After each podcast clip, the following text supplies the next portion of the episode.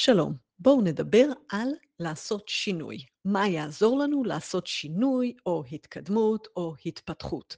יש הרבה משותף בין סוגים שונים של שינויים והתפתחויות שאנחנו רוצים לעשות. כל שינוי הוא גמילה. בכל תהליך התפתחות, למידה או שינוי שעברתם או ניסיתם לעבור, עברתם דרך צומת. צומת כל כך יומיומי ומוכר שכבר לא שמתם לב אליו, כמו פינת הרחוב שלכם. הצומת הוא רגע של קושי, כאב, תסכול או חוסר אונים. תינוקות שמתחילים ללכת עוברים את הצומת הזה שוב ושוב, לפעמים עשרות פעמים בשעה. הם קמים ונופלים, הולכים צעד ונופלים. זה קשה, לפעמים יותר ולפעמים פחות, לפעמים זה רק זעזוע קל, ולפעמים הם חוטפים מכה ובוכים. כואב להם, הם מתוסכלים, ואז הם נמצאים בצומת. כיוון אפשרי אחד, להתייאש, לעזוב את זה, להמשיך לזחול או להיאחז בחפצים. כיוון שני, להמשיך, להחזיר את החיוך לפנים, את המבט קדימה ולקום שוב. עם תינוקות, אנחנו לא חושבים על זה כצומת, כי יש להם דחף פנימי אדיר להתקדם. תינוקות לא מתייאשים, אבל זה צומת. בכל פעם שלא הצלחנו, עברנו בצומת. אותו דבר איתנו.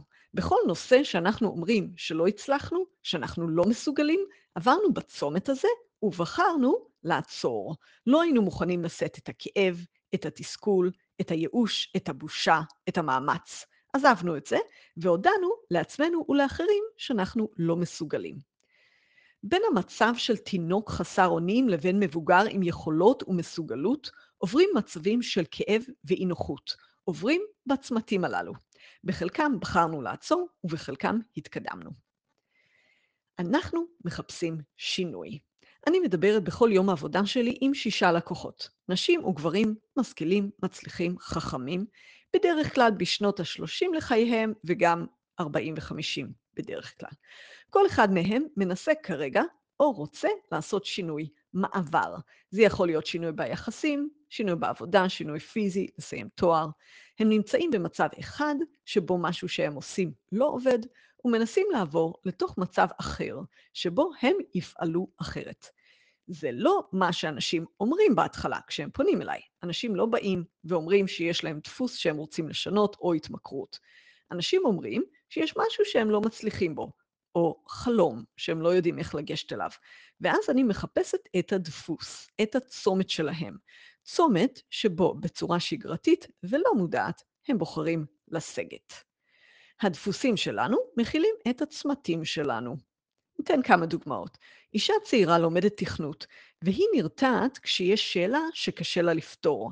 זה ללא ספק רבע, רגע כואב, מתסכל, מבייש. זה הצומת שלה. היא יכולה להתקדם קדימה או אחורה. להמשיך לחשוב על הבעיה, להישאר בתוך ועם הכאב הזה ולהתקדם, או לסגת. להציץ רגע בטלפון, לראות מה קורה בעולם. זה יפיג וישכיח את הכאב, יכול להיות שיעברו גם שעה, שעה שעתיים בטלפון. במקרה הטוב, תחזור אחר כך לאותה בעיה, אבל אולי כבר לא תספיק או לא תזכור, אולי תעבור אחר כך למשהו אחר, והנושא הזה יישאר לא פתור ולא ברור. ההספק שלה יורד, הריכוז נפגע, הציון בקורס יהיה נמוך יותר והידע חלקי. גבר צובר טינה וכעסים בנישואים שלו. בכל פעם שקורה משהו שמפריע לו עם אשתו, הוא מגיע לצומת שלו. הוא חש כאב וכעס, ועכשיו הוא יכול לסגת ולצבור או לתקשר. כדי לתקשר הוא צריך לעבור דרך כאב. זה אצלו הפחד, פחד לפגוע ופחד להיפגע בחזרה. פחד להיעזב, כנראה. גבר אחר אומר שמעולם לא הצליח להישאר לאורך זמן בכושר ובמשקל שהוא שמח איתו. הוא מתחיל פעילות כלשהי או תפריט כלשהו, ואז מגיע רגע שבו הוא כבר לא רוצה להמשיך. בא לו משהו טעים ולא בא לו לצאת לאימון. כפי שאמרתי, הצומת הזה בלתי נראה. אנחנו חולפים על פניו ביעף, מגיעים לכאב המוכר שלנו ונסוגים לפתרון המוכר, בלי להתעכב. הרבה פעמים אנחנו נסוגים לעבר שימוש בחומרים או הרגלים ממכרים.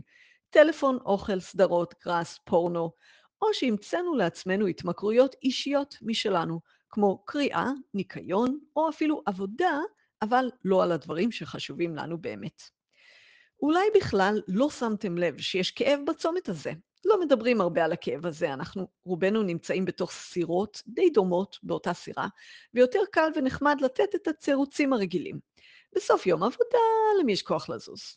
או האישה המעצבנת שלי כל הזמן עושה שופינג, ומי יכול להגיד משהו לאישה? או מה לעשות, בגיל שלנו אי אפשר באמת לשנות אורח חיים. אז אנחנו נותנים את הסיבות האלה, ואנחנו לא עוצרים לשים לב שיש פה כאב. אבל יש פה כאב מסוגים שונים, תסכול, חוסר אונים, כעס שנצבר, ייאוש. וזה לא חייב להיות כאב דרמטי. התחלתי לפני שנתיים ללמוד לתופף. כבר מהשיעור הראשון הבנתי את הקאץ'. המורה אומר לי לעשות משהו, ואני לא מצליחה לעשות את זה. הוא אומר לי לתת מכה מסוימת ארבע פעמים בקצב אחיד. אני עושה את זה, לי זה לא יוצא אחיד. זה מתסכל. אז על כאב כזה אני מדברת, ושם יש לי צומת. להמשיך, לשאת את הכאב הזה, לעשות את זה המון פעמים, לא מצליח, לא מצליח, לא מצליח, עד שזה יקרה, אולי אצליח, אולי לא אצליח. זה כיוון אחד, כיוון אחר הוא לסגת אחורה. להגיד שזה בעצם לא כזה כיף, וזה מבזבז לי את הזמן, ומה זו השטות הזו לתופף. וכמובן שיש גם כאבים עצומים, התעמתות עם הגיל שלנו, עם המצב הרגשי של הילדים או בני הזוג שלנו, ועם מה שקורה סביבנו. יש שלושה כיוונים בצומת. עד עכשיו דיברתי על שני כיוונים, להתקדם ולסגת, אבל יש כיוון נפוץ נוסף. להתקדם בצורה לא בריאה, צורה שדי מהר תהפוך לנסיגה. הכיוון הזה נפוץ בנושאים של אוכל בריא, ספורט או כשמנסים לרדת מסם. אנחנו נכנסים להלך רוח של מלחמה, אנחנו מתעקשים עם עצמנו, קשוחים עם עצמנו, מתוך אגרסיביות. אנחנו נלחמים, משתמשים בכוח הרצון, מתנגדים לדחפים שלנו, וזה כמו למתוח גומייה שבסוף תיקרע. הרבה פעמים זה בא יחד עם פנטזיה. הנה, אני חזק ועקשן ואני סוף סוף אנצח את המפלצת. לא כואב לי, אני מסוגל. תוך זמן קצר כבר אראה כמו דוגמן. אני רואה את העוגה. עכשיו, יש פה, אנחנו גם מפתחים פנטזיה. אני אראה כמו דוגמה, כמו דוגמן. אני רואה את העוגה, אני רוצה אותה, אבל לא, אני אנצח את זה. בדרך כלל בכיוון הזה יש גם הלקאה עצמית. מספיק להיות לוזר, לאכול עוגה זה להיות לוזר, אני לא אוכל עוגות. ואז אנחנו מחזיקים איזה זמן בכיוון הזה, סובלים, מותחים את הגומייה, עד שאנחנו נשברים. טוב, אין מה לעשות, אני לוזר. אני אוכל כמה עוגות שבא לי. ובכל מקרה, בחיים לא יהיה דוגמן, אז מה זה משנה? זה כיוון שנראה כמו התקדמות, אבל הוא מחזיר אותנו אחורה מהר מאוד. כך שבעצם גם זה חלק מההתמכרות שלנו, וזה חלק מהכיוון של לסגת בצומת. זה לא הכיוון של להתקדם. אז איך נראה הכיוון האמיתי קדימה? אתם יודעים היטב, קחו תחום שבו אתם חזקים, שבו קל לכם ללמוד ולהתקדם, שבו אתם יודעים להתגבר על תקלות, שבו אתם אולי מוכשרים מגיל צעיר, אבי יודע עשר שפות, אחותי כותבת שירים, מלחינה, שרה ומנגנת, אני יודעת לעשות קואוצ'ינג, יוגה, לרוץ ולשחות, ואפילו קצת לתופף. בכל תחום כזה, אתם פוגשים את הצומת בכל יום, רק כשאתם עוברים אותו בקלות, קדימה. גם הצומת הזה לא מודע, אבל הוא קיים. אתם מגיעים לרגע שבו יש לכם חוסר ידע, קושי, שאלה, ואתם מוכנים לשאת את הכאב. בתחילת הדרך הוא היה יותר גדול, אתם בטח זוכרים, היום הוא לא גדול, כי אין לכם חרדה או בושה, ואתם סומכים על עצמכם, אבל זה כאב, ואתם מוכנים לשאת אותו, אפילו לשאת אותו בטוב. אני אוהבת מאוד את הכאב הפיזי שמגיע בתנוחות יוגה מסוימות, למשל, הוא נעים לי. אני לא דוחפת את עצמי באגרסיביות. כל הדיבור הפנימי שלי חיובי. אני חושבת לעצמי שזה טוב לי, שאני מותחת ומשחררת את כל הגוף. גם ברגעים של תסכול בנגינה, אני יודעת מה לעשות. אני פשוט צריכה לעשות את זה לאט יותר, הרבה פעמים, ואם אחרי בערך עשר דקות זה ממש לא הולך, אז להמשיך מחר. הכיוון קדימה הוא להיות ככה בצמתים האלה בעוד תחומים בחיינו. בחיינו. אז לא רק בתחומים בהם אנחנו חזקים, אלא להוסיף עוד תחומים שבהם נתנהג ככה בצמתים. במיוחד בתחום בו אתם רוצים להשתנות. להסכים לפגוש את הכאב ברגעים האלה, להיות בטוב איתו, לחפש את זה. לחפש להסכים לכאב הזה, לראות את המצב הזה כהתפתחות שלכם, כהתחזקות, כשינוי. כאב מהסוג הזה יעבור, הוא יקטן, הוא ישתנה, זה לא יישאר ככה, אתם לא תרגישו רע להרבה זמן. הלמידה שלנו תקרה מהר מאוד. הכיוון ההפוך, הנסיגה, היא זו שמשאירה אותנו עם הכאב הכרוני של הכישלון וחוסר האנרגיה. הכיוון קדימה יכיל שינוי ברגשות שלנו, הם ישתנו, גם התפיסות שלנו, הכל ישתנה. הכאב הזה ישתנה. אתם לא מכריחים את עצמכם ומותחים את הגומייה שתחזיר אתכם מהר מאוד אחורה, אתם פוגשים את הקושי אחרת. עכשיו, יכול להיות שאתם צריכים עזרה, ללמוד איך לעשות את זה. חפשו עזרה כזו. מילה על דופמין. דופמין הוא הכימיקל שמופרש במוח שלנו וגורם לנו למוטיבציה, לריכוז ולתחושה טובה. כשמופרש אצלנו דופמין, אנחנו ממשיכים קדימה. דופמין מושפע מחשיבה גם. הוא גם מושפע מדברים פיזיים מאוד. אם אתם משתמשים בסמי, בסמים, אז באותו זמן הדופמין שלכם עולה מאוד, ואחר כך הוא מתרסק לרמות מאוד נמוכות. אז כל פעילות פיזית מעלה לכם דופמין, לישון טוב מעלה דופמין, וגם דופמין מושפע מחשיבה. אם אנחנו חושבים בצורה חיובית על מה שאנחנו עושים, הוא מופרש. אם אנחנו דוחפים את עצמנו בכוח, באגרסיביות, מלקים את עצמנו, מחכים לסוף המאמץ, דבר לא טוב לעשות, אתם כבר מבינים שהדופמין לא יופרש ולא תהיה לנו תחושה טובה. להפך, יהיו לנו מלא חומרי סטרס בגוף, ממש לא כיף ולא יעבוד. אם יש לכם ילדים, בעבר התפיסה החינוכית המקובלת הייתה שצריך לחשל ילדים. עבודה קשה, צעקות ומכות היו מנת חלקם השגרתית של ילדים, מתוך כורח המציאות ומתוך רצון להכין אותם לחיים האמיתיים והקשים.